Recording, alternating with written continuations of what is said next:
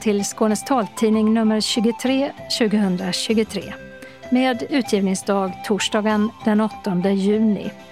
Solen gick upp klockan 4.26 i morse och ner igen går den klockan 21.47 ikväll. I studion Åsa Kjellman Erisi och Dodo Parikas. Tekniker är Martin Holmström. Det här är våra rubriker. Beslutet står fast. Synskadade Melvin får rätt till färdtjänst. Kammarrätten ger inte Region Kronoberg prövningsrätt. Smartphone-projektet hos SRF Skåne i Hör får förlängt och fortsätter året ut. Förhoppningen är att fler personer med synskada ska nås med hjälp av biblioteken. Det är den enskilde som har hela bevisbördan. Domare om vad som krävs för att få rätt mot en kommun. Har du flyttat och behöver lära dig hitta i din närmiljö? Eller kanske börjat spela golf? Då kan du beställa en taktil karta från MTM. Arbetsgivarna måste göra mer för att anställa personer med funktionsnedsättningar. Det svarar Arbetsförmedlingen på kritik från funktionshinderorganisationerna. Barn och familj i fokus för det syntolkade sommarscensprogrammet i Malmö. Men också syntolkad utomhusbio. Öppnat och stängt så med skönhet och tassvård. Vi har en annons om ett musikaliskt forskningsprojekt. Årets sommarkort som tar dig runt Skåne är här och i år kan man lägga till Blekinge. Evenemangstips med syntolkad film, allsång och kungabesök. Kalendern därpå med polarforskning, motorcykel och teaterchef. Anslagstavlan med meddelanden och ändringar i kollektivtrafiken. Och idag delar norra Skåne och mellersta och sydöstra Skåne på tavla. Och sist redaktionsrutan. Den gravt synskadade 16-åringen Melvin Johansson i Norrhult, nordöst om Växjö, har fått rätt till fortsatt färdtjänst. Detta efter att kammarrätten beslutat att inte ta upp Region Kronobergs överklagan. Regionen menade att Melvin Johanssons svårigheter att förflytta sig inte var så svåra att han behövde färdtjänst. Hans skolväg är en och en halv mil och utan färdtjänst skulle han bland annat behöva korsa en hårt trafikerad riksväg utan övergångsställe. Något man från regionens sida menade att han skulle kunna träna in att göra.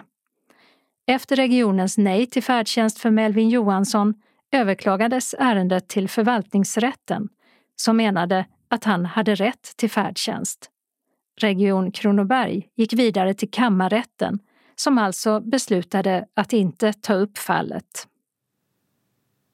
Nu är det klart att SRF Skåne får fortsätta med sitt utbildningsprojekt där de lär ut hur man som synskadad kan använda sin smarta mobil och som vi har berättat om vid flera tillfällen. I snart ett år har projektet som finansieras av Region Skåne varit igång och nu är det beslutat att man får fortsätta hela 2023 ut. Henrik Eld är ombudsman för SRF Skåne. Det var ju ett år till att börja med och det hade ju då tagit slut den sista juli. Men så föreslog jag för att vi ska få mer underlag att projektet förlängs eh, 2023 ut, alltså fem månader. Och så har vi då mer underlag och mer tid på oss att analysera det och skapa en fortsättning av detta, en mer fördjupad samverkan mellan oss och Region Skåne. Vi inser att vi inte har tillräckligt med data för att skapa ett eh, mer permanent samverkansprojekt eller samverkansavtal. Vad är det för data ni saknar? Jo, men det är bara helt enkelt underlag på hur många får man eh, i ett eh, digital delaktighet. Det är bara antalet eh, elever, så att säga. Och eftersom att vi har eh, utbildning med en lärare till en elev, alltså individuell utbildning så tar ju en, en insats ganska lång tid. Det här visste vi inte heller när vi började att det har varit lite svårt att få sammanhängande effektiv utbildning utan de har dragit ut på tiden med varje enskild elev.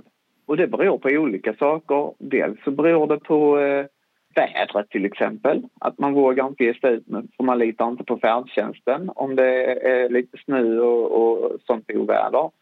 Och sen så eh, är det också en högre grad av eh, andra störningar, alltså andra hälsostörningar som gör att man eh, inte kan komma hit eller att man får avboka en tid för att man har fått en tid inom vården då för någonting annat som inte har med synskadan i sig att göra.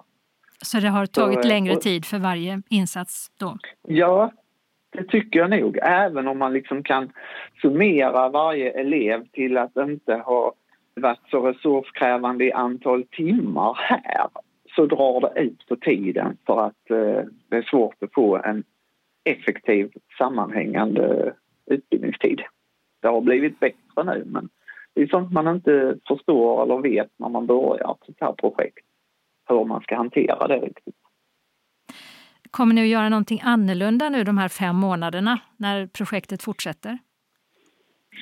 Ja, det gör vi. Eh, dels så eh, har vi eh, tagit kontakt med de skånska biblioteken, huvudbiblioteket i varje kommun och informerat om projektet och frågat om man på talboksavdelningarna kan tänka sig att sprida information om vårt projekt. Hittills har en tredjedel av biblioteken svarat på, på den kontakten och vi har skickat eh, informationsbroschyr till de biblioteken som har svarat och eh, det är då ett tjugotal som inte har eh, återkopplat och de kommer jag att eh, skicka en ny förfrågan till. För att jag tror att de allra flesta biblioteken känner själva att de har det uppdraget att informera synskadade om, om en sån här grej för att man vill hjälpa till med eh, digital delaktighet i den här gruppen. Både äldre personer och personer med funktionsnedsättning. Vi har ju en medelålder på 75 år för de deltagare som går utbildningen här. Och I det här projektet så är det två personer som är anställda för att lära ut. Det är Yasin Hayabdo som lär dem som inte ser alls att använda sina smarta mobiler och Sara Månsson som lär dem som fortfarande ser lite att använda sina mobiler. Och en tanke bakom att vända sig till alla huvudbibliotek i Skåne, det är att man vill nå ut till fler personer som har någon synskada. Vi organiserar ju ganska få av eh, alla synskadade i Skåne. Det gick ju ganska snabbt att eh, sprida informationen om vårt projekt i våra egna kanaler. Så att framför allt är det ju via synmottagningarna i Skåne som vi eh, sprider informationen om utbildning man kan gå hos oss. Men vi tänker att det finns jättemånga synskadade som inte besöker synmottagningarna så ofta heller. Så därför så, så tror vi på att det är många som besöker bibliotekens talboksavdelningar. Och där, där, kan vi nå dem då. Och eh, det är ju så också att vi har absolut en majoritet av de som går utbildningen hos oss är ju så pass synskadade så att eh, de måste använda talsyntes och flera av dem har då fått inse, kanske har förstått när de kommer till oss att de måste släppa den synrest de har för att de ser för dåligt för att de ska klara att hantera telefonen med förstoring. De har hankat sig fram med det, kanske med sin förstorings-tv hemma, lägger telefonen under kameran eller använder ett förstoringsglas och tittar på skärmen fastän de också har texten förstorad på, eh, på mobilens skärm. Eh, och det tar ju ganska lång tid att eh, vänja sig vid att lyssna på en talsyntes när man inte har gjort det tidigare. Och vi tror att det finns väldigt många synskadade skåningar som fortfarande har så mycket synrester så att de kan hantera mobiltelefonen med enbart de inbyggda hjälpmedelsfunktionerna för att förstora skärmens innehåll. Men de personerna har vi inte riktigt nått. Och det är det vi tänker att vi ska göra via biblioteken. Då. Hur många är det som har gått utbildningen hittills? Jag skulle väl säga att det är ett hundratal personer som är, eh, har gått och går utbildningar. Det var ungefär vad ni trodde? Vi hade ju hoppats att vi kanske skulle ha eh, ett hundratal klara. Men det, det, det, får vi inte. Det blir nog bara hälften så många som så att säga, har gått utbildningen här när det har gått ett år. Och det, det är jättesvårt att veta. Det var ju en grov uppskattning när vi eh, skissade på projektet. Det tar eh, längre tid och det drar ut på tiden så att de har ju så Yasin har ju hela tiden ett tjugotal elever under pågående insats. Det sa Henrik Eld, ombudsman för SRF Skåne. Reporter Åsa Kjellman Erisi. Vem som överklagar en dom har ingen betydelse. Om vi tror att domen är fel ger vi prövningstillstånd. Det säger kammarrättsdomare Åsa Ståhl. Som vi berättat tidigare förlorade gravt synskadade Elinora Alfors i Höganäs i förvaltningsrätten då hon överklagade att hon nekades LSS-ledsagning av kommunen. Såväl förvaltningsrätten som kommunen ansåg att hon inte har tillräckligt stora svårigheter i sin dagliga livsföring. Elinora Alfors och hennes juridiska ombud Malin Palm kommer att överklaga domen även om de tror att det blir svårt att få prövningstillstånd i kammarrätten. Tyvärr eh, är det svårt för enskilda att få prövningstillstånd i kammarrätten. Jag har drivit som sagt ganska många ärenden eh, för SRF och ehm, vad jag kan konstatera utifrån det är att eh, myndigheten får ju nästan alltid prövningstillstånd medan den enskilde nästan aldrig får det. Trots att det, liksom, det avser ju samma rättsfråga. Och det kan jag känna är en rättsosäkerhet eh, till den enskildes nackdel. Absolut. Det säger juristen Malin Palm som på uppdrag av Synskadades riksförbund företräder Eleonora Alfors. Men vem som överklagar en dom i förvaltningsrätten har ingen betydelse för om kammarrätten beviljar prövningstillstånd. Det säger Åsa Ståhl med lång erfarenhet som domare i kammarrätten i Göteborg, där överklagade fall från förvaltningsrätten i Malmö tas upp. Ja, den allra vanligaste grunden och den viktigaste grunden är att kammarrätten ska ge prövningstillstånd om vi bedömer att det finns anledning att tvivla på att förvaltningsrätten har dömt rätt. Så att det är enligt lagen inte vem som klagar som är intressant utan det är det som är relevant är hur omständigheterna ser ut i det enskilda fallet. Vilka behov har den enskilde? Det är det som avgör de här målen.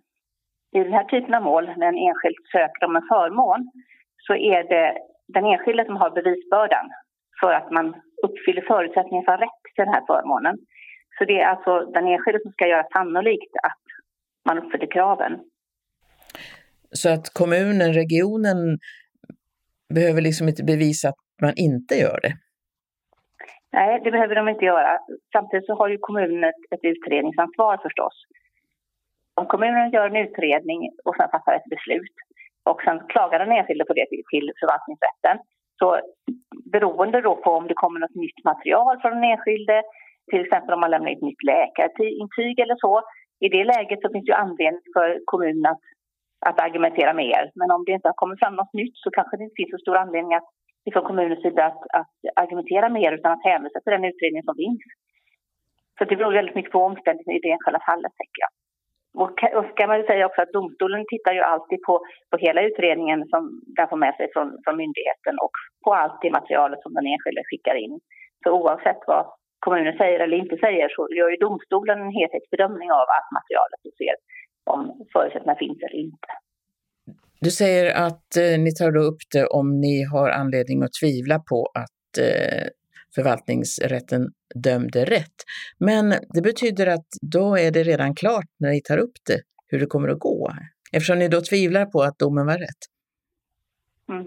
Alltså innan vi tar ställning till frågan om prövningstillstånd så går ju kammarrätten igenom allt materialet ifrån det, det som, som förvaltningsrätten har haft och också det nytillkomna hos kammarrätten och gör en bedömning av om slutsatsen som förvaltningsrätten har gjort är riktig eller inte.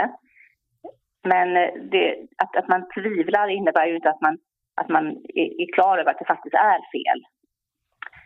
Och sen finns det också andra grunder för prövningstillstånd. Till exempel att det är ett, ett eh, ärende som eh, man tar upp för att ge andra domstolar vägledning i rättstillämpningen. Att då meddelar kammarrätten prövningstillstånd för att döma i sak för att sen i förlängningen Högsta förvaltningsdomstolen ska kunna göra ett prejudikat i frågan. Och där så, så är det inte alls givet att, att kammarrätten ändrar utan det kan ju vara att man anser att det var riktigt i första instans men man tycker att det här är en principiellt intressant fråga och därför meddelar prövningstillstånd och dömer i målet. Så då vill ni alltså att det, det utslaget det ska överklagas? Så att det ja, kan komma upp i Högsta förvaltningsdomstolen? Ja. Så ser systemet ut, att det är tanken. Högsta förvaltningsdomstolen är alltså högsta instans för förvaltningsärenden, motsvarigheten till Högsta domstolen för brottmål.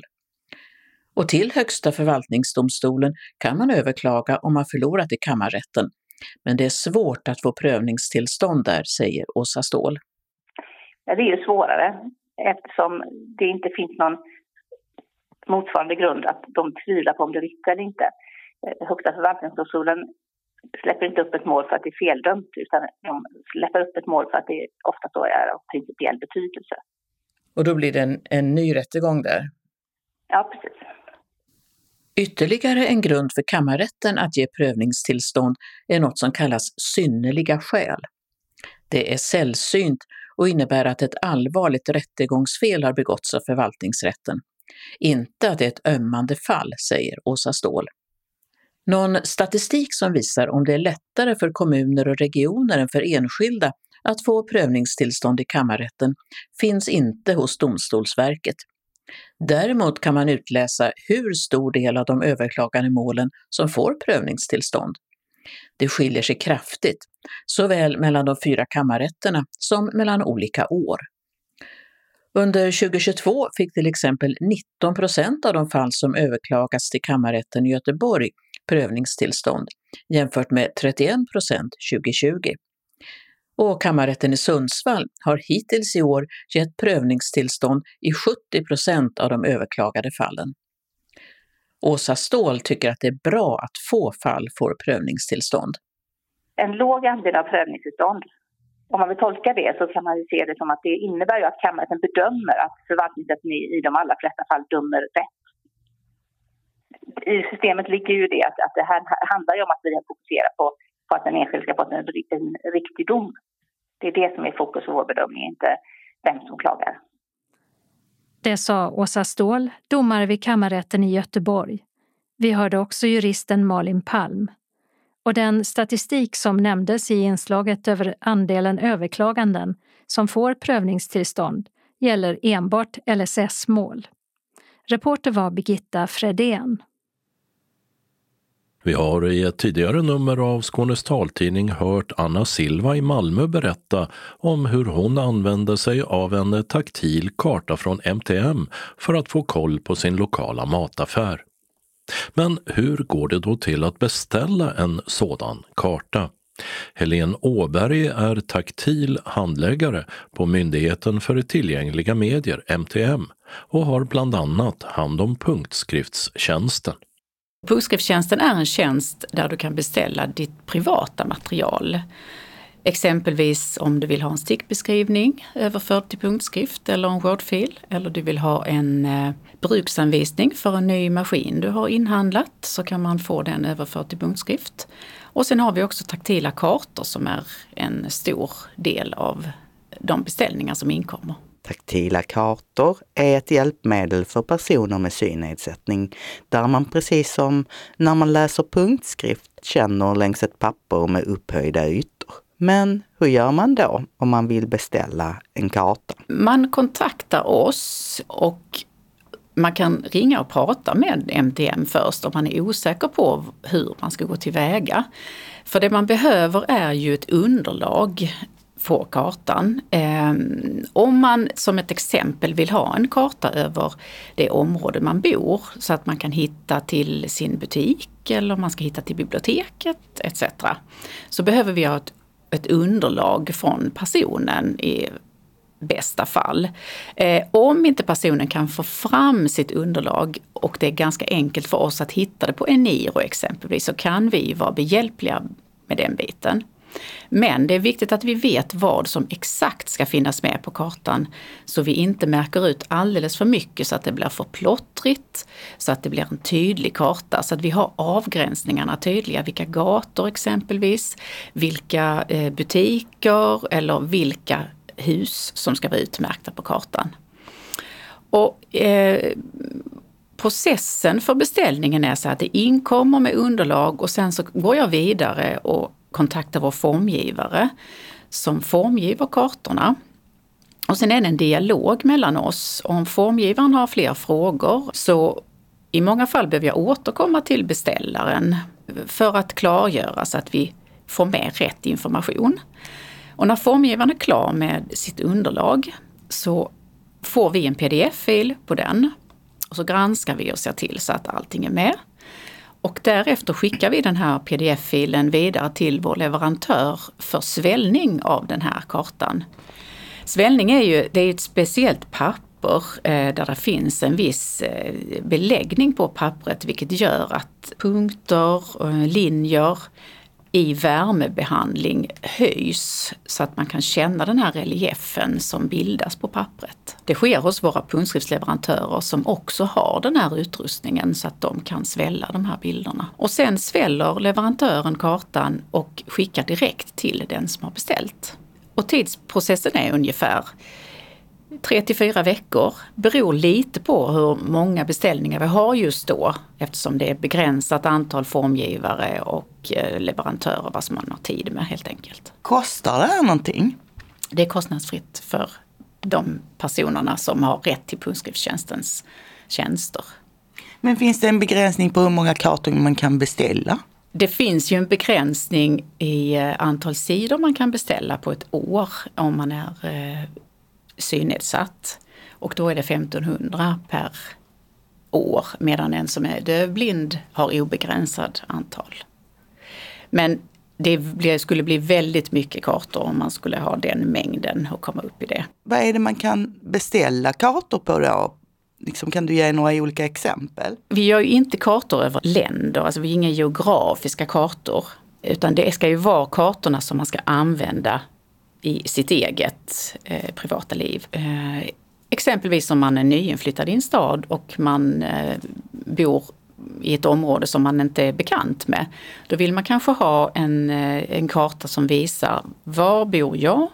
Vad heter gatorna? Var är närmsta busshållplats? Var kanske tågstationen finns? Eller var finns biblioteket?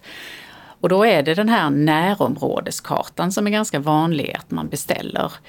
Och Ehm, det kan ju hända när man har flyttat. Det kan även hända att det har kommit förändringar i, eh, på platsen man bor, att man har byggt om och då behöver man också en karta för att lära sig att lokalisera.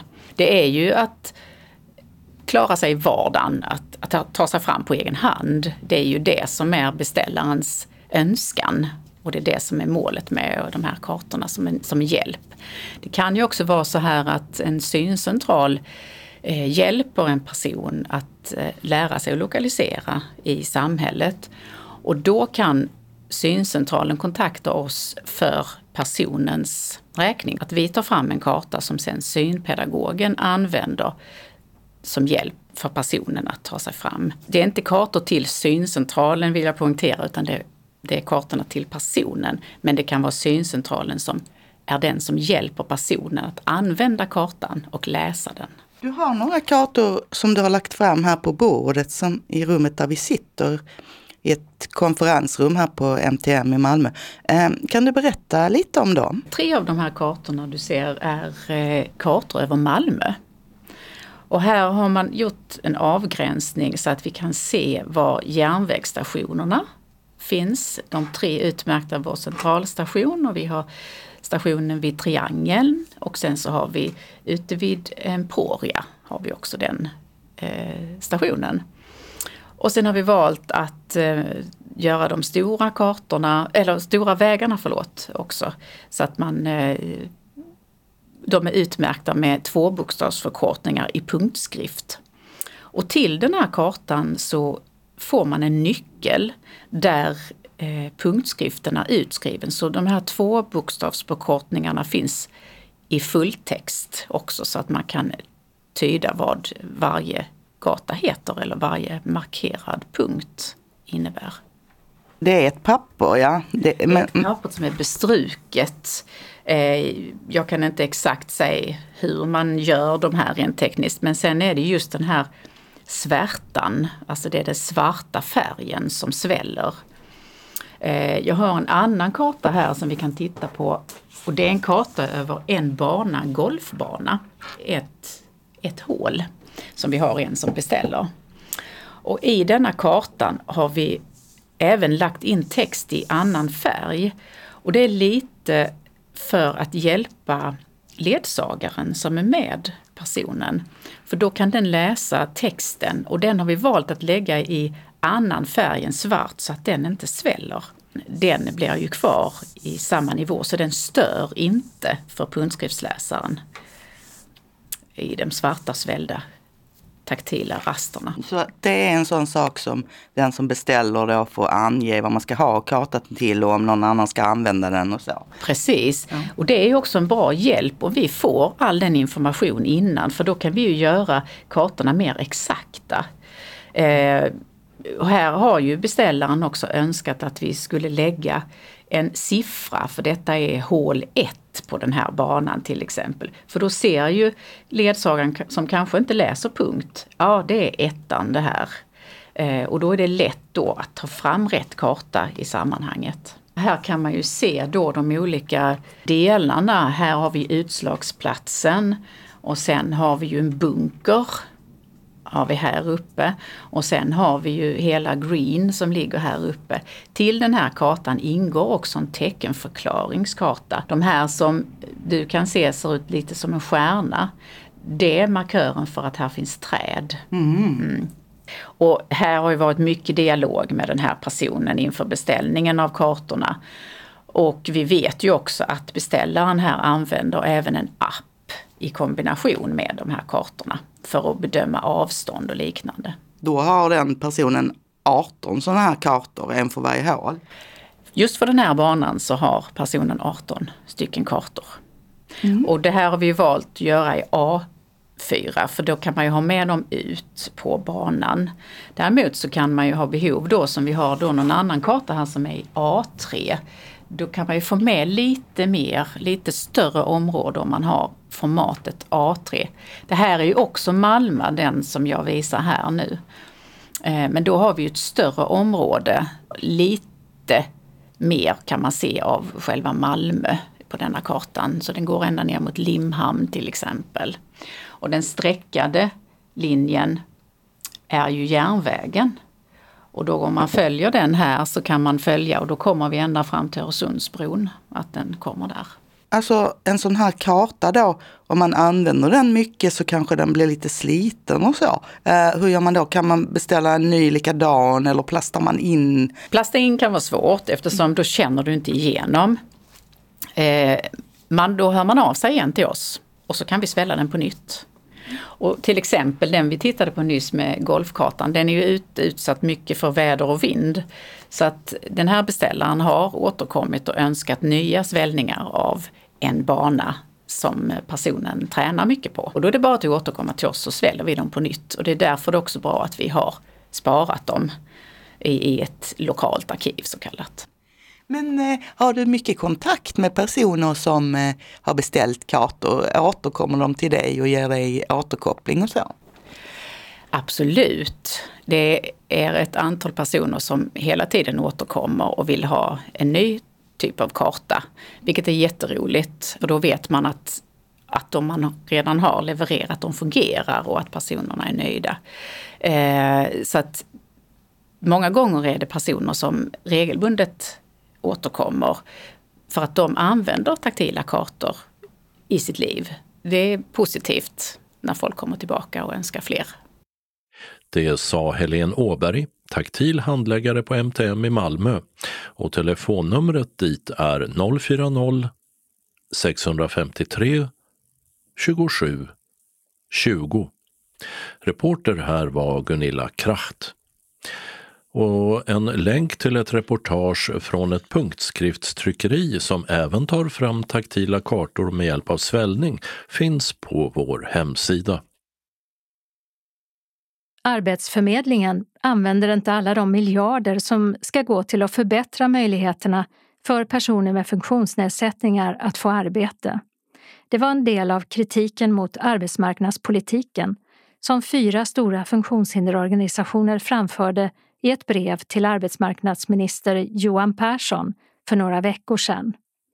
Av det anslag som ska gå till särskilda insatser för personer med funktionsnedsättningar, sådant som lönebidrag, arbetshjälpmedel, personliga biträden och SIUS-konsulenter, lämnades 1,7 miljarder kronor tillbaka förra året. Maria Kindahl är avdelningschef på Arbetsförmedlingen. Vi använder ju 14, lite drygt 14 miljarder för lönebidrag 2022. Och eh, vi lämnade också tillbaka pengar. Men och självklart är ju ja, men vår målsättning alltid att, att alla pengar ska användas för att så många personer som möjligt med funktionsnedsättning ska kunna få ett arbete. Vad är det som gör att ni inte kan göra det då? Ja, men jag skulle säga att eh, vi behöver arbeta mer tillsammans med arbetsgivare. Vi vet att arbetsmarknaden för personer med funktionsnedsättning ofta är tuffare.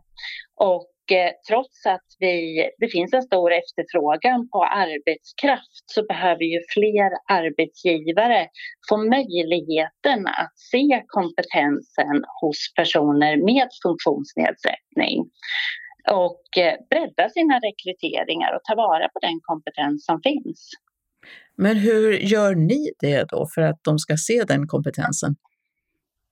Ja, men för oss blir ju flera, flera saker viktiga. Dels att vi tidigt identifierar behov av stöd hos personer med funktionsnedsättning så att man kan ta del av de här lönesubventionerna som är ett exempel på stöd som finns.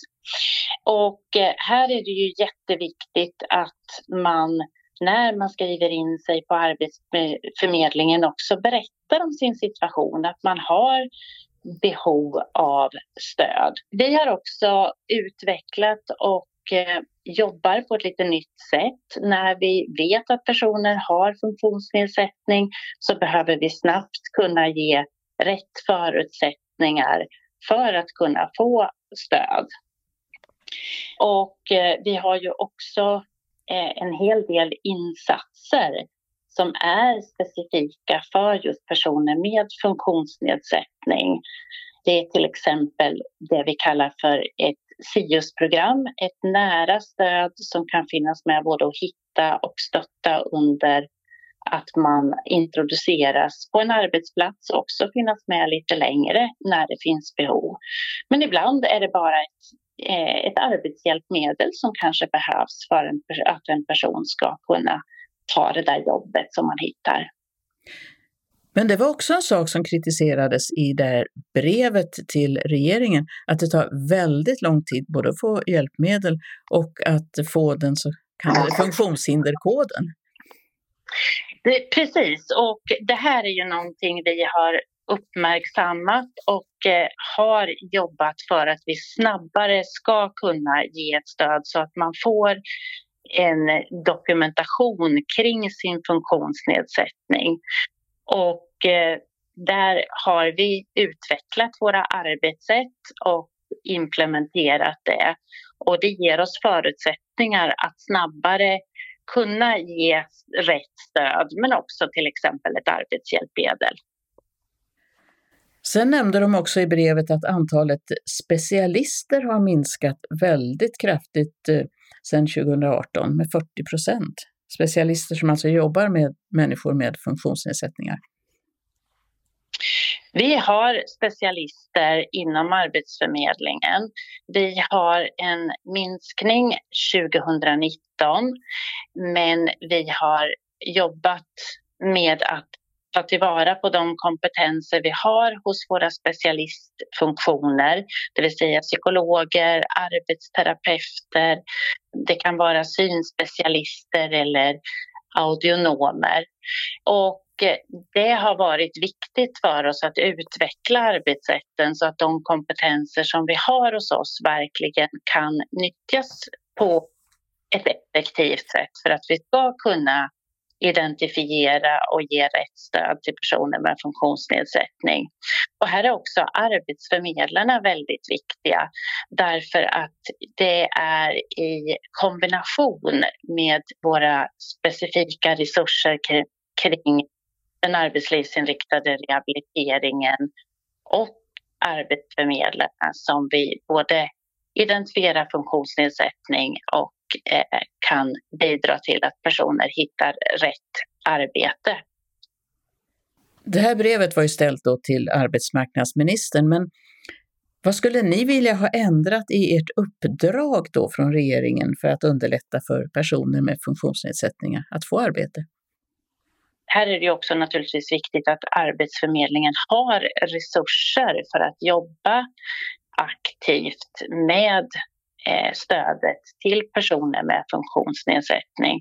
Och det är ofta personalintensivt och därför är ju också resurser viktiga och det har ju vi pekat på i eh, våra dialoger. Men ändå lämnar ni tillbaka pengar? Vi har använt 14 miljarder för lönebidrag 2022. Men självklart är vi inte nöjda med att vi också lämnar tillbaka medel. Sa Maria Kindahl, avdelningschef på Arbetsförmedlingen. Och brevet till regeringen med bland annat kritik mot Arbetsförmedlingen är undertecknat av företrädare för Synskadades riksförbund, Hörselskadades riksförbund, DHR och Funktionsrätt Sverige. Reporter var Birgitta Fredén. Några familjeföreställningar, men också dans och film ingår i det syntolkade utbudet på Sommarscen Malmö som börjar i dagarna. Det är gratis och utomhus och ingen föranmälan behövs. Vi eh, nådde Helena Frank som fått uppdraget att syntolka för Sommarscen. Men det fick bli per telefon eftersom hon var på en kort resa till Finland som också hade med just syntolkning att göra.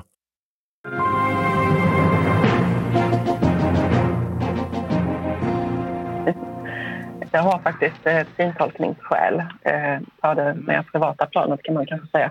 Jag har då syntolkat 12 säsonger av Långköraren Rederiet på tv nämligen säsong 9 till 20 då, så att jag fick eh, ta projektet i hamn så att säga. Och det blev färdigt nu i våras någon gång och då tänkte jag att eh, eftersom jag har varit inne i den där bubblan ganska länge så tänkte jag att nu måste jag avsluta det här på ett, ett lämpligt sätt och då tänkte jag att jag måste åka den här kryssningsrutten själv. Så att jag hoppade på eh, en båt vid Stadsgården i Stockholm och eh, sen åkte jag till Åbo och så var jag där en dag och tittade på stan och åt gott och tittade på slottet och sådär. Och sen åkte jag hem igen och gjorde en natt till på en annan båt i samma rederi. Kände du igen dig mycket från eh, dina syntolkningar? Ja, det var en del saker som var samma och en del som inte alls var samma. Eh, en rolig grej som jag faktiskt eh, nästan skrattade åt var att det finns i hytterna då så finns det i serien en, en trälist kan man säga ovanför hyttfönstret och där finns det en rad med lampor och det är där gardinerna sitter fast. Och sådär. Och i, jag tror det är säsong 12 som jag då har gjort, då eh, smyger säkerhetschefen Bengtsson in i eh, kökschefen Nikolajs hytt och fäster en eh, sån här anordning för avlyssning i hans hytt och då fäster hon den innanför den här trälisten så att den inte syns. Och eh, jag blev jättefull i skratt när jag klev ombord och kom in i hytten och insåg att det finns sådana trälistor för fönstret. Så att, eh, givetvis var jag tvungen att gå fram och dubbelkolla så att det inte satt någon avlyssning. Gjorde det det? det? Nej, det gjorde det inte. jag kunde somna lugnt. Nu ska det handla om eh, annan syntolkning, syntolkning i Malmö under sommarscen. Och eh, där är det en del livesyntolkningar som du står för. Ja, det är fyra stycken livescentolkade föreställningar som det blir i år. Då. Och det är en dansföreställning och tre stycken som går under kategorin barn och familj. Ja, och det kan man väl tycka vad man vill om, eh, men samtidigt så vet jag att eh, SRF Malmö Svedala har en del föreningsevenemang som då går ut på att besöka olika saker på sommarscen. Så att eh, där finns ju kanske det vuxna programmet då, men jag ska säga att deras grejer är inte syntolkade utan det är mer sådär pratprogram eller musikprogram som är tillgängliga i sig. Men de jag ska göra är barnföreställningarna och sen är det faktiskt Gunilla Kraft, också känd som Skåne taltidning, som gör dansen. Det är hennes expertområde. Det är barn och familjeföreställningar. Hur tänker du? Kommer man dit eh, med sina barn eller barnbarn eller hur tänker du kring det? Eh, just den aspekten ska man ju absolut inte glömma bort. För att det, det behöver inte vara barnet eh, som har en synnedsättning utan man kan ju ha seende barn eller barnbarn eh, och gå dit och, och, ha nöje av att eh, dela en kulturupplevelse i familjen. Då. Och eh, om man vågar så kan man ju faktiskt gå dit alldeles ensam utan barn som alibi och ändå uppleva en eh, intressant föreställning. Men eh, oavsett vilken konstellation man har så, så är det så på de här syntolkade föreställningarna att eh, jag möter upp dem på ett ställe där färdtjänsten eh, angör tre kvart innan det börjar. Så att eh, man behöver inte skaffa egen ledsagning eller så, utan man blir väl omhändertagen hela vägen. Hur förbereder du dig som syntolk inför en sån här barn och familjeföreställning?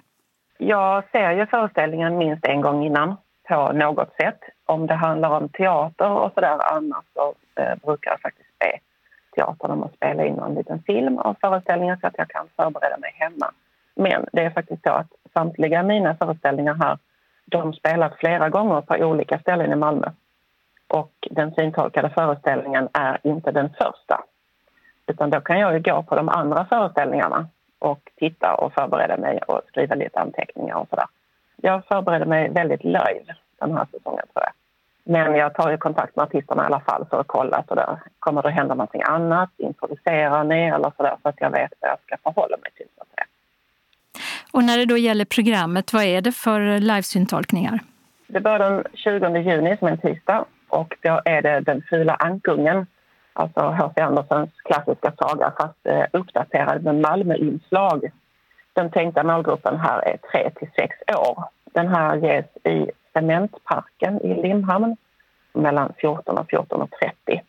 Och eh, vill man bli mött av mig så träffas vi klockan 13.15 på Limhamns stationsväg. Här har jag faktiskt inget gatunummer, det brukar färdtjänsten vilja ha. Men jag har inte fått något sånt ännu. Och vill man vara riktigt säker så kan man gärna ringa mig i förväg och säga att jag tänker komma. Då ska jag hålla extra utkik om man blir avsläppt på något konstigt ställe på Limhamns stationsväg. 28 juni så eh, är det då en dansföreställning, Gunilla Kracht syntolkar. Och eh, det är Skånes dansteater som ger en föreställning som heter Going Steady. Här är det meningen att publiken tillsammans med dansarna ska utforska relationer och uppvaktningsritualer hos både människor och djur. Och detta ackompanjeras då av traditionell etiopisk musik, tycker jag låter väldigt spännande. Och den ska vara uppblandad med jazz, afrofunk, latino och soulrytmer. Det låter härligt. Ja, eh, mycket spännande. Jag funderar faktiskt på att gå själv och kanske lära mig lite om hur man syntolkar dans. Så det är jag ganska dålig på själv. Det här är klockan 15 till 16 i Hammars park i västra Malmö. Och vill man bli mött av syntolken så träffas man 14.15 på Tältängsvägen 26. Sen går vi tillbaka till barnprogrammet och då är det en föreställning som heter Magen i skogen med Din Din Bulo.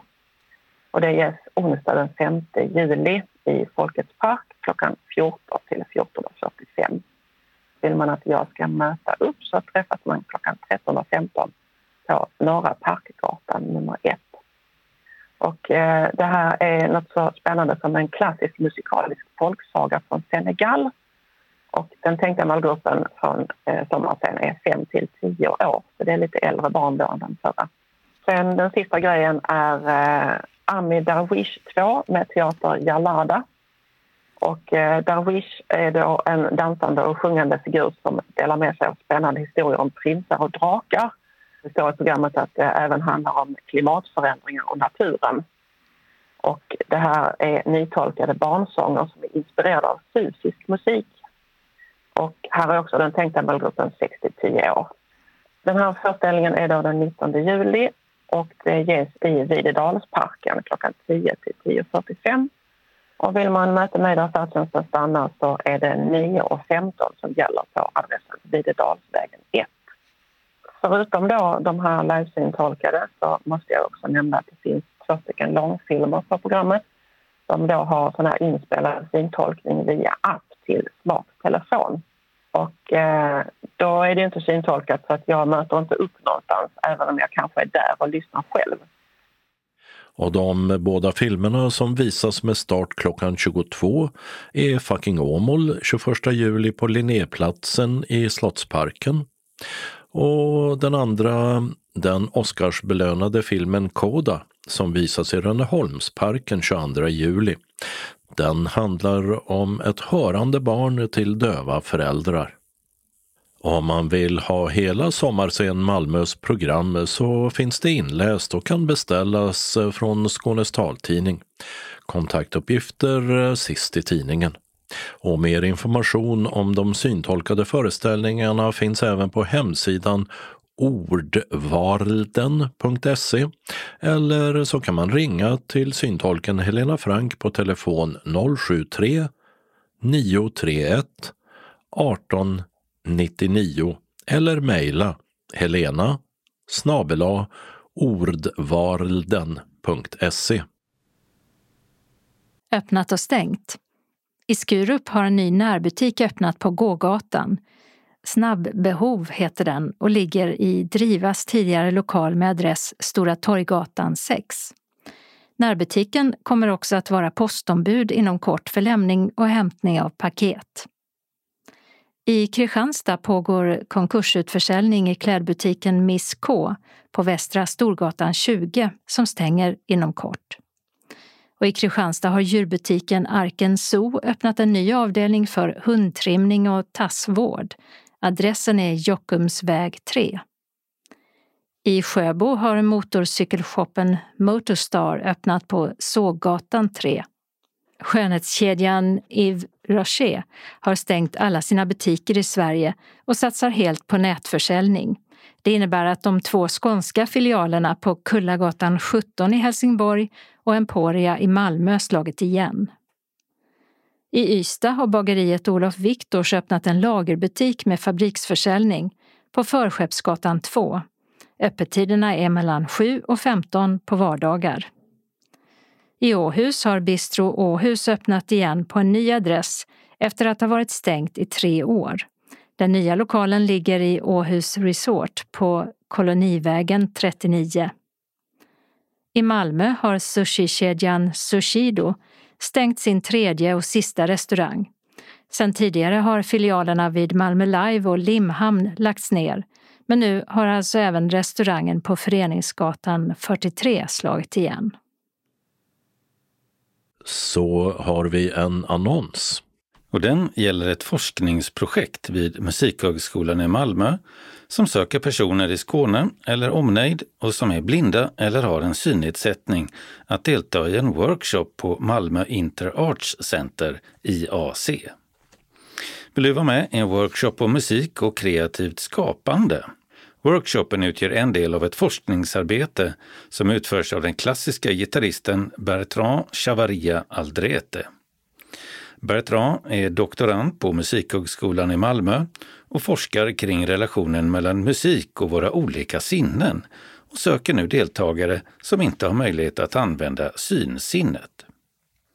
Datumen är flexibla och deltagarna kan fritt välja dag och tid. Om man är intresserad kan man även delta i en gemensam aktivitet under helgen mellan oktober och november. Och workshopen består av två delar.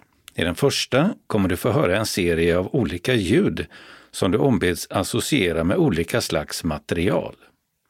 I den andra delen får du skulptera i lera samtidigt som du lyssnar på olika musikstycken.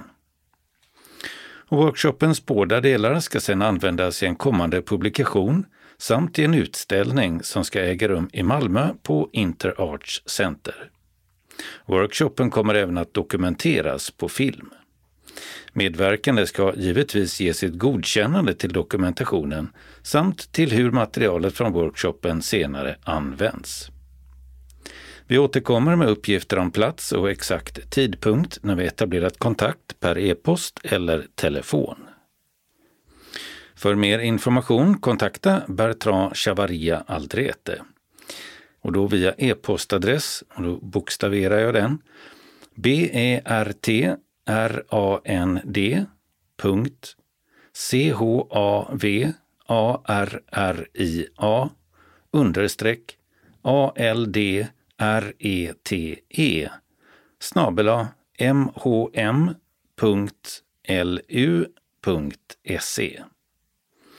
Du kan också nå projektledaren Jan-Erik Olsén på telefon 0735 28 53 90.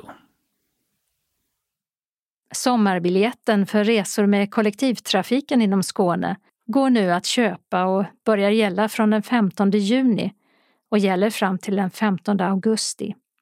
Biljetten kostar 829 kronor och man kan åka tre personer på den om max en av resenärerna är över 20 år.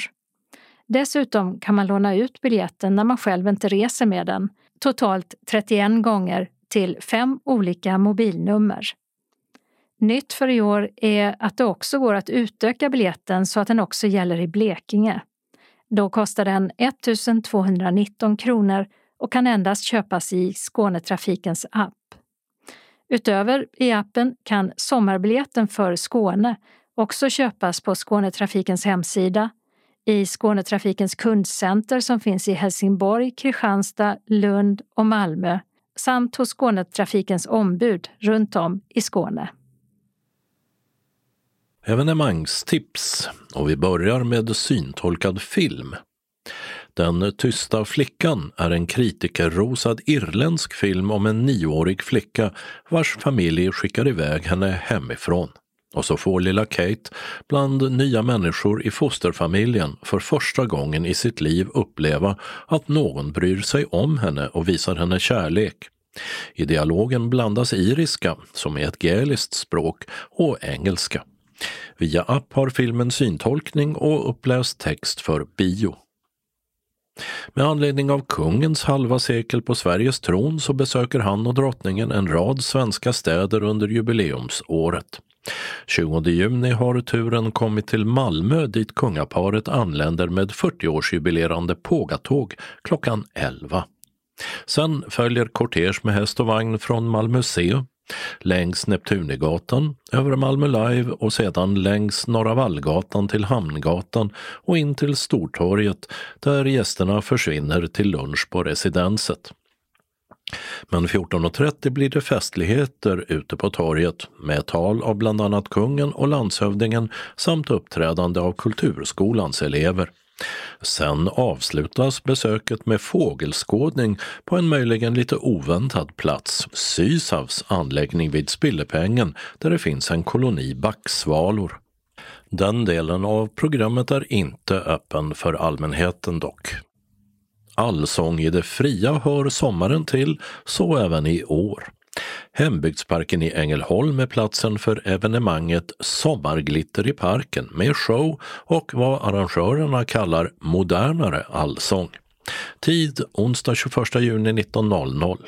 Adress Torslundsgatan 13 Ängelholm. Det är fri entré.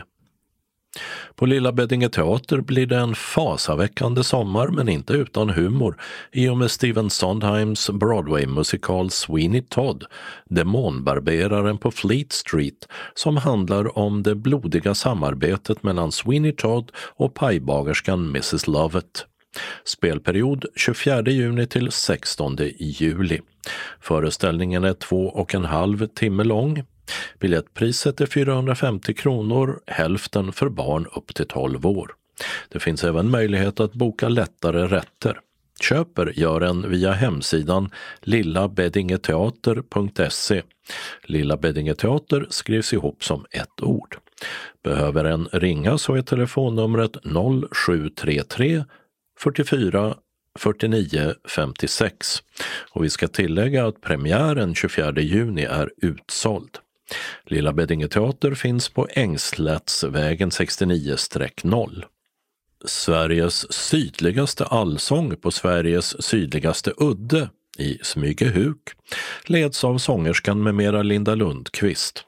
Och följande artister deltar. 28 juni Babsan, Lulu Lamotte, Magnus Carlsson och Harpo. 12 juli Arvingarna Martin Stenmark, Tommy Nilsson. 26 juli Jon Henrik Fjällgren, Katrina Leskanic från Katrina and the Waves samt Sten Nilsson. Och 9 augusti är det säsongsavslutning med Sanne Salomonsen, Erik Gadd och Paul Paljett. 19 till 21 är klockslaget alla gånger och den som vill picknicka innan är välkommen från 15.00. Stolar finns inte. Vill man ha en sån så får man ta med den själv. Nortic säljer biljetter och de kostar 150 kronor per kväll. Helgen som börjar fredag sista juni, alltså den 30 start 12.00, invigs årets HX-festival i Helsingborg. Från The Tivoli nära Centralen och ända bort till Fria bad blir det en lång rad evenemang. Det säljs mat och dryck och scener finns på Gröningen, i Grytan med rockmusik, på Dunkers baksida mot sundet, trädäcket på kajpromenaden där det är barnscen samt vid Fria bad.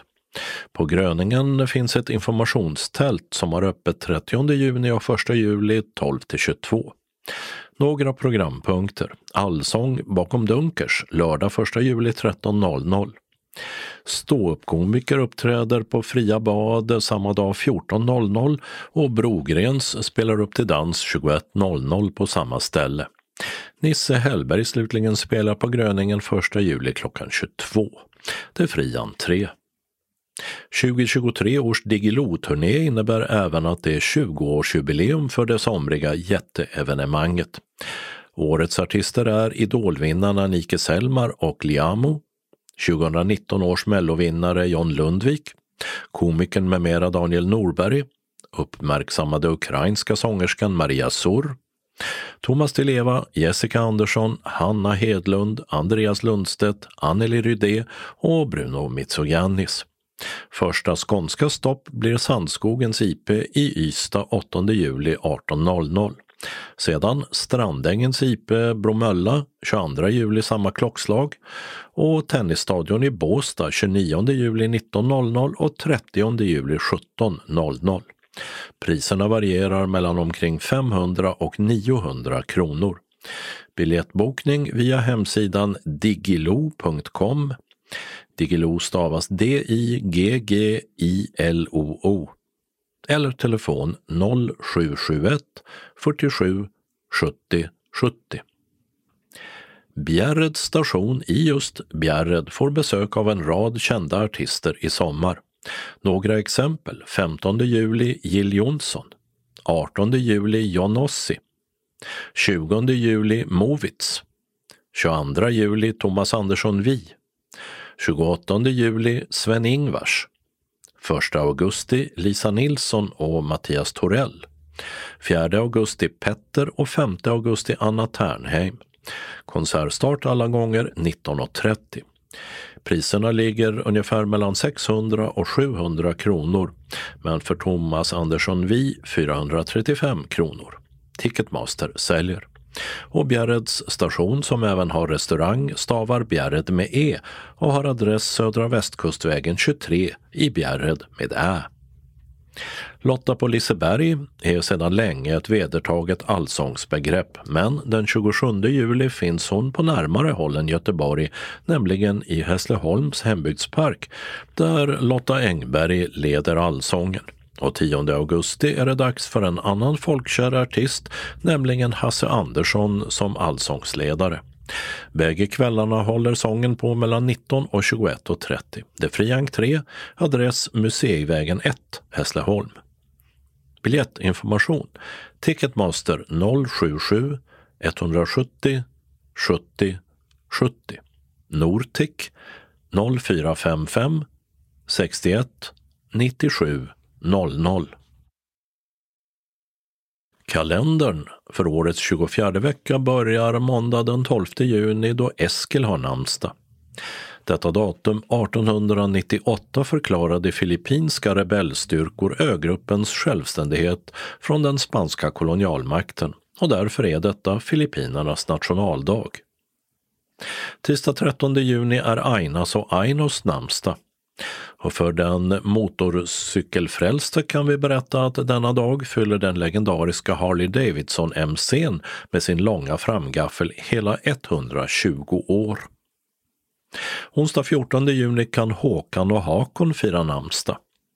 Sveriges EU-ordförandeskap går mot sitt slut för denna gång. Och inom ramen för ordförandeskapet är det dags för en tvådagars EU-konferens i Malmö om hur man skapar gröna städer som dessutom är både inkluderande och hållbara. I riksdagen är det partiledardebatt som kan följas på nätet via riksdagens webb-tv från 09.00. I Frankrike, där råder troligen sedvanlig festyra eftersom de firar nationaldag. Och Tysklands förbundskansler Olaf Scholz, han firar sin 65-årsdag.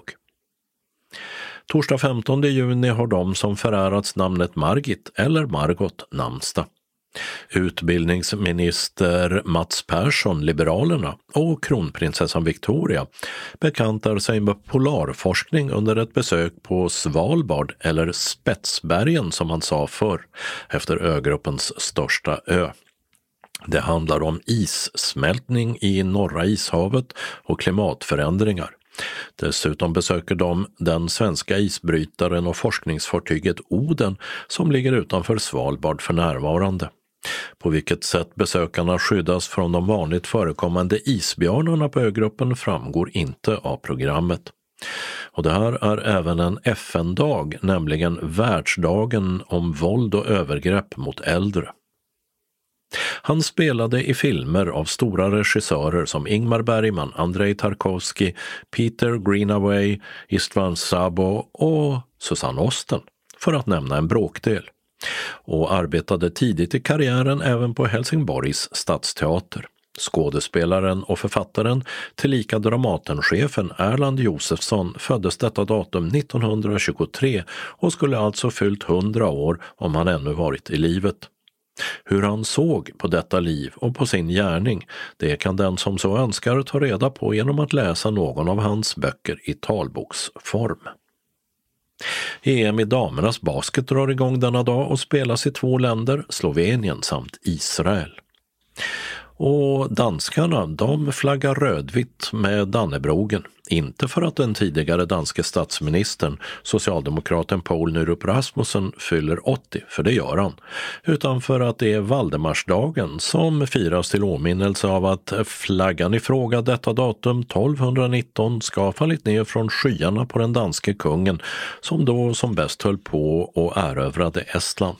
Firandet och flaggandet tog däremot sin början först 1912. Fredag 16 juni är det Axel samt Axelina som har namnsdag.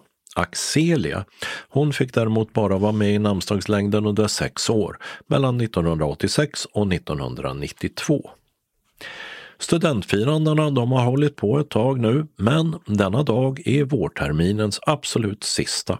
Och så är det dags för den första av två dagar av årets upplaga av cykelsportevenemanget Vätternrundan. Två namnkunniga författare föddes detta datum för 85 år sedan, alltså 1938.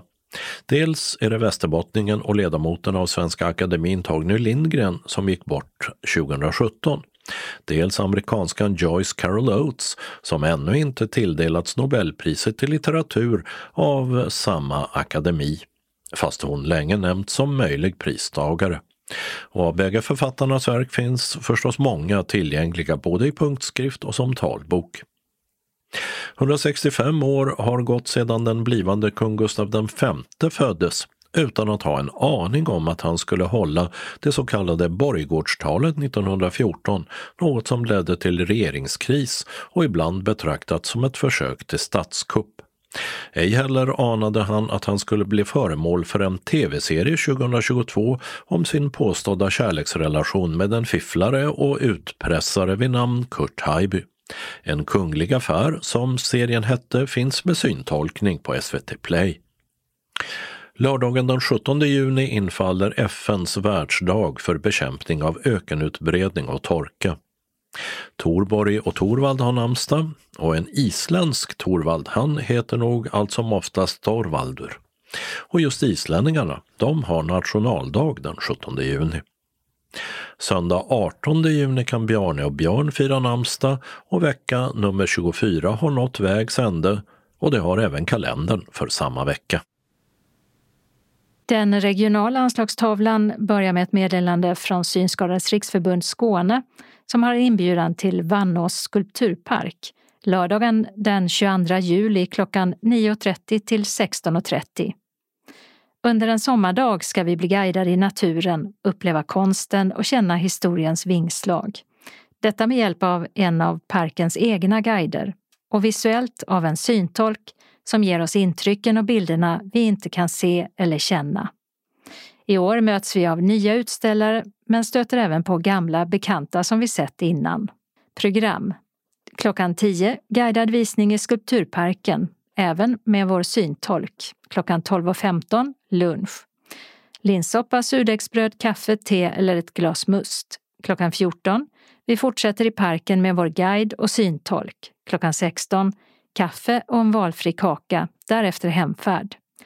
Tänk på bekväma skor eftersom det blir ganska långa promenader.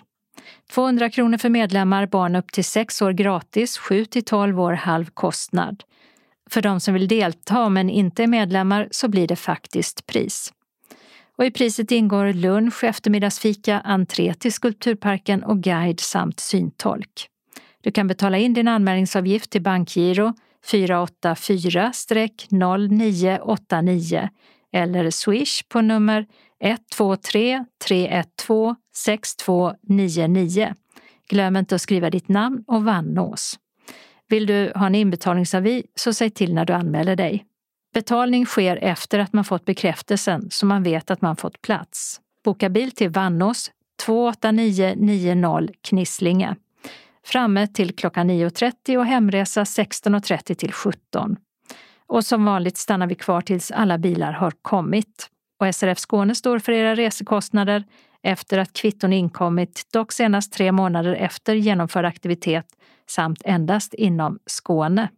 Bor du utanför Skåne betalar SRF Skåne endast från länsgränsen.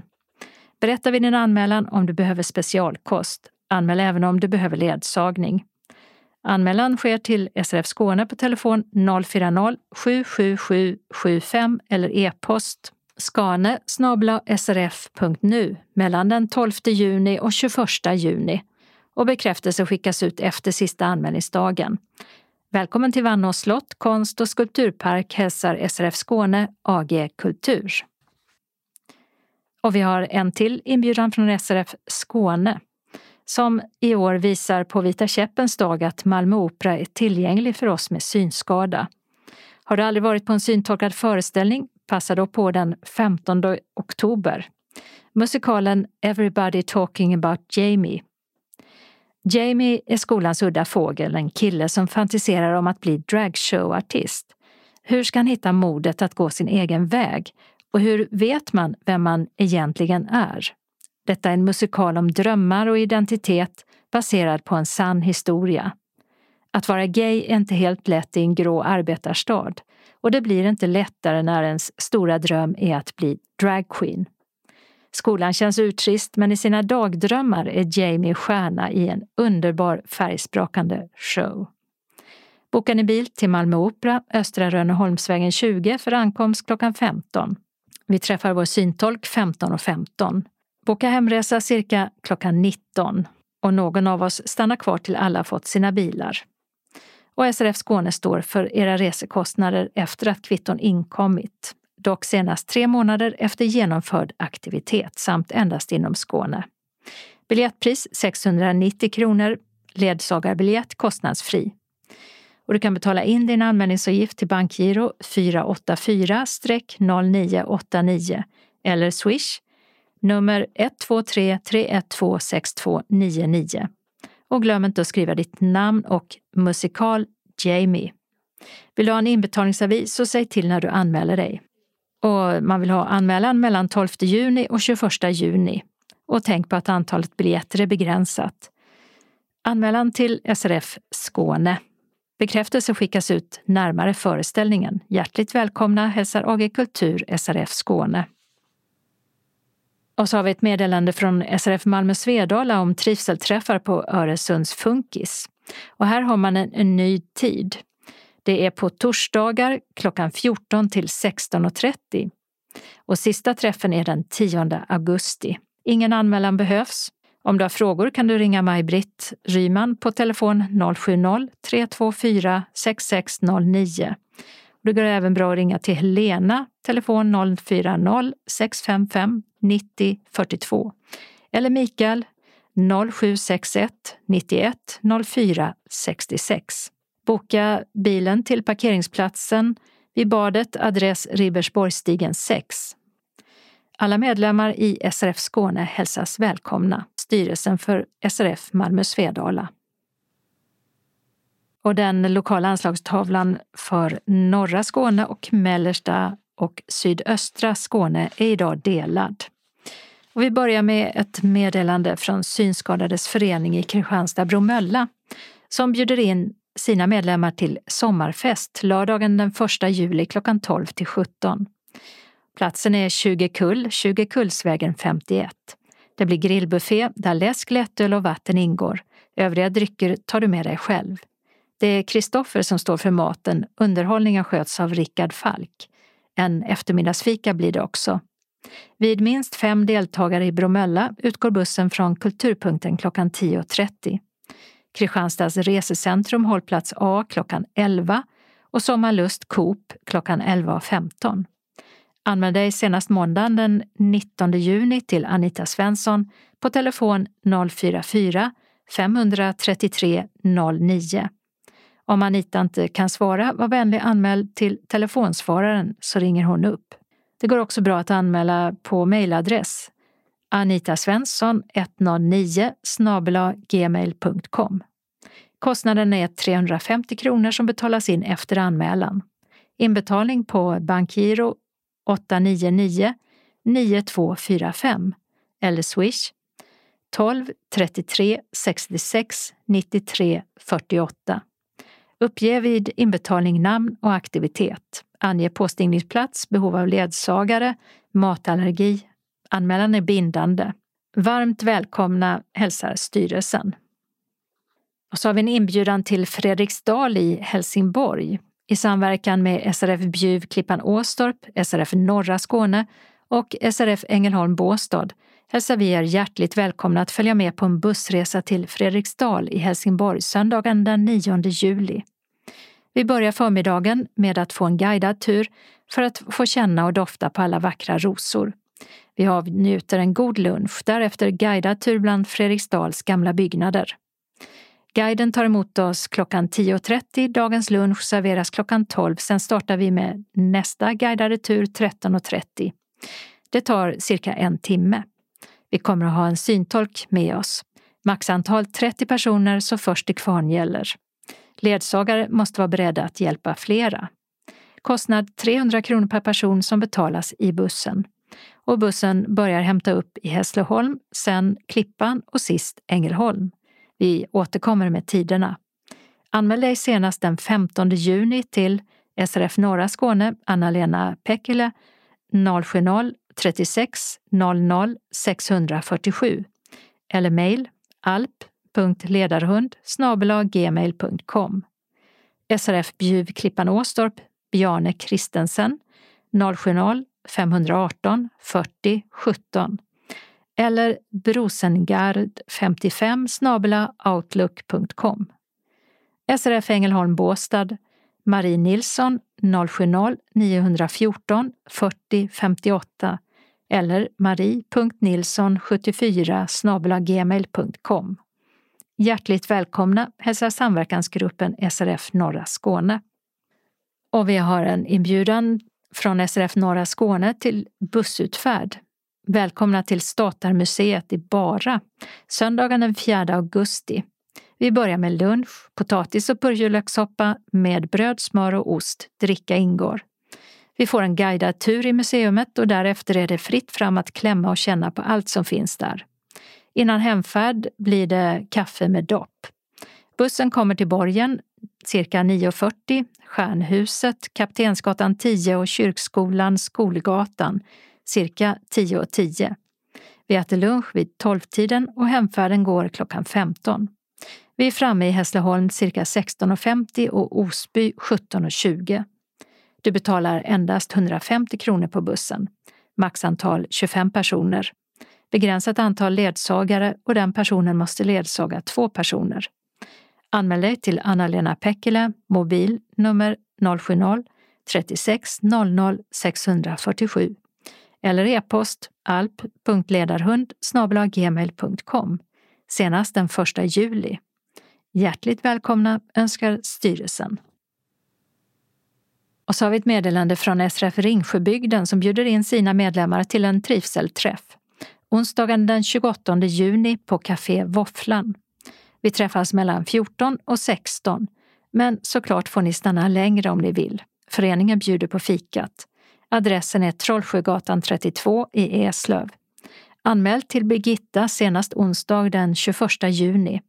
Telefon 0413 54 13 33 eller 070 55 03 261. Lite annan information. Vi har ingen aktivitet i juli men ses igen den 22 augusti. Varmt välkomna hälsar styrelsen. Och så har vi tillfälliga ändringar i busstrafiken. Och först gäller det Helsingborg och Lindre 24 fram till den 30 juni klockan 16. På grund av vägarbete stängs del av Hortensiagatan för genomfart. Och det gör att hållplats Luntertungatan, läge A och B stängs för linje 24. Resenärerna hänvisas till hållplats Lagmansgatan, läge A och B, cirka 300 meter västerut på Gustavslundsvägen. Hållplats Spiregatan, läge A och B stängs också. Resenärer hänvisas till hållplats Lagmansgatan, läge A och B, cirka 600 meter västerut på Gustavslundsvägen.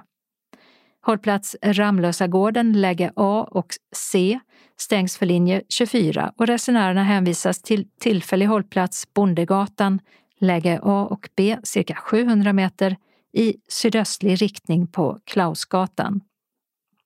Och vi har ytterligare en ändring i Helsingborg men för linje 2, 3, 4, 7 och 8 fram till den 29 december. På grund av vägarbete stängs en del av Södergatan vid Gustav Adolfs torg. Och hållplats som påverkas är hållplats Gustav Adolfs torg, läge A, som stängs. Resenärerna hänvisas till en tillfällig hållplats X som upprättas på Karl Kroks gata cirka 150 meter västerut. Och vi har också en ändring i kollektivtrafiken i Ängelholm där studentfirande och kortegen med studenter gör att resenärer med bussarna påverkas den 9 juni mellan klockan 13 till 17 eftersom delar av Skolgatan och Östergatan stängs. Nio olika hållplatslägen stängs och resenärerna hänvisas till tillfälliga hållplatser under de här timmarna. Bruksgatan Östra och Rönnehallen blir tillfälliga stopp för linje 1 och 2. Den lokala anslagstavlan för sydvästra Skåne. Först aktiviteter under vecka 24. Välkomna till SRF Malmö Svedalas dagverksamhet. Vi serverar kaffe och smörgås eller kaka till en kostnad av 10 kronor. Man anmäler sig till kansliet på telefon 040 25 05 40 om man tänker komma på någon av dagaktiviteterna. Senast klockan 10 samma dag som aktiviteten. Måndagen den 12 juni klockan 13 till 15. Vi träffas och umgås med lite fika och diskuterar aktuella nyheter samt läser lite ur tidskrifter. Ibland hinner vi även med frågesport. Tisdagen den 13 juni klockan 13 till 15.15 .15, bingo och fika. Så bjuder SRF Malmö Svedala i samarbete med Malmö sommarscen in till en gestaltning av den kända Malmöförfattaren Mary Anderssons texter genom både musik och högläsning torsdagen den 6 juli klockan 19 till 20 och platsen är Sankt Paulis kyrkogård. Vi träffas redan 17.45 till 18. Ta med egen stol att sitta på och gärna egen picknickkorg. En sommarvärd från Malmö sommarscen och ledsagare från SRF Malmö Svedala möter upp på adressen Anmäl dig till kansliet eller mejla SRF Malmö senast måndagen den 26 juni. Glöm inte att meddela vid anmälan om du behöver ledsagning. Adressen till Sankt Paulis kyrkogård är Nobelvägen 123. Har du frågor eller behöver avboka när kansliet inte är öppet så ringer du till Maj-Britt Ryman. Hjärtligt välkomna önskar styrelsen.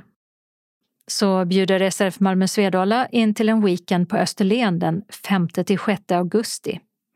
Lördagen den 5 augusti klockan 11 möts vi på Brösarp station dit du tar dig själv och betalar själv din resa. Har du inte färdtjänst ordnar vi samåkning med någon. Vi börjar med en lättare lunch på stationens café och därefter stiger vi ombord på tåget som tar oss mot Sankt Olof genom det vackra österlenska landskapet. Åter i Brösarp blir vi upphämtade med buss som tar oss till Brösarps Gästis där vi checkar in och sen har möjlighet att besöka deras spa. På kvällen en tvårätters gourmetmeny där den skånska äggakakan är huvudattraktionen. Söndagen den 6 augusti äter vi frukost innan vi blir upphämtade med buss som tar oss till Kivik där vi kommer att besöka någon av ortens attraktioner. Helgen avslutas med ett besök på Bures fisk där vi äter veckans fiskrätt. Hemresa kan planeras till klockan 16. Tillgänglighet. Det är tre trappsteg från perrongen upp till vagnsgolvet på tåget men det finns ledstänger vid båda sidorna. Rullator, men inte rullstol, kan tas med ombord om den går att fälla ihop. Några av våra rum på Brösarps gästis kommer att vara på andra våningen. Hiss saknas. Så om du har problem med att gå i trappor, meddela oss så ska vi försöka placera er på bottenvåningen. Som vanligt vid hemfärd stannar någon av oss kvar tills alla blivit upphämtade. Anmäl dig till kansliet på telefon eller mejla från måndagen den 12 juni och sista anmälningsdag är måndagen den 26 juni klockan 12. Berätta om du behöver ledsagare och glöm inte att nämna om du har rollator, allergier och specialkost. Säg även till om du vill ha en inbetalningsavi. Som medlem i SRF Malmö Svedala betalar du 400 kronor. Övriga betalar 3 250 kronor. Du kan betala in till föreningens bankgiro 192-9645. Det går också bra att betala med Swish 123 077 8050. Skriv ditt namn och vilken aktivitet det gäller. Sista inbetalningsdatum onsdagen den 28 juni. Har du frågor kring resan? Ring Mikael Werngren 076-191 0466 eller Maj-Britt Ryman 070-324 6609. Varmt välkomna hälsar styrelsen. SRF Malmö Svedala bjuder också in till en bussresa till Bornholm helgen den 1 till 3 september. Boende på Griffens badhotell som är centralt beläget i Rönne. Alla gäster erbjuds gratis inträde till hotellets 1000 kvadratmeter stora spa och hälsocenter. Behandlingar kan bokas mot en extra avgift. Fredag den 1 september, Malmö-Bornholm. När alla är ombord på bussen lämnar vi Malmö bakom oss och färdas till Ystad och färjan över till Bornholm. Tidig eftermiddag ankommer vi till ön som vi ska utforska under tre dagar. Vi har några timmar på egen hand för att njuta utav Rönne, Bornholms största stad. På eftermiddagen checkar vi in på Griffens Spa hotell som är beläget vid havet och Rönnes gamla kvarter. Vi äter en god gemensam middag tillsammans på kvällen. Lördagen den 2 september. Efter frukost bär det tillsammans med vår guide av till dagens första stopp. Högst upp på Bornholms nordligaste del ligger de imponerande ruinerna av medeltidsfästningen Hammershus. Därefter åker vi vidare till den största och mest kända av Bornholms fyra rundkyrkor, Österlars rundkirke. Dagens sista stopp blir i den lilla staden Gudjem där vi har egen tid att äta lunch eller bara njuta av omgivningarna med smala och branta gator ner mot hamnen. Sen eftermiddag är vi tillbaka på hotellet igen. På kvällen äter vi en gemensam middag. Söndagen den 3 september, efter frukost, säger vi hej då till hotellet och möter upp vår guide. Vi besöker fiskeläget i Snogebäck och Duodde. Dessutom besöker vi den lilla byn Svanäcke som har blivit utnämnd till Danmarks finaste by. Efter lunch besöker vi Höstet, en ekologisk havtornsplantage där vi får en guidad rundvisning. Därefter smakprovning av både havtornsmarmelad och havtornsöl. Under eftermiddagen rullar vi ombord på färjan och åker hem till Sverige igen. Framåt kvällen är vi åter i Malmö. Deltagaravgift 3 250 kronor per person i dubbelrum om du är medlem i SRF Malmö Svedala. Övriga betalar 6 000 kronor. Enkelrumstillägg 1 200 kronor. Första dagen för anmälan är fredagen den 9 juni. Per telefon 040-25 05 40 eller mejla till info srfmalmo.se. Sista anmälningsdag är måndagen den 26 juni klockan 12 och därefter är anmälan bindande. Bekräftelse och inbetalningskort skickas ut om resan blir av. Vi måste nämligen vara minst 30 personer för att fylla bussen. Har du frågor kring resan, ring Mikael Werngren eller Maj-Britt Ryman. Hjärtligt välkomna hälsar styrelsen. Och det här var allt för Skånes taltidning för den här gången. Nästa gång vi kommer ut, då är det torsdagen den 15 juni. Skånes taltidning ges ut av Region Skånes psykiatri och habiliteringsförvaltning. Ansvarig utgivare är Martin Holmström. Postadress Jörgen Ankersgatan 12, 211 45 Malmö. Telefon 040-673 0970. E-post Skanes taltidning snabela skane.se och hemsida skanestaltidning.se. Observera att CD-skivorna inte ska skickas tillbaka till oss. Såväl skivor som kuvert kan läggas i brännbara sopor när ni inte längre vill ha dem. Vi hörs igen. Hej då!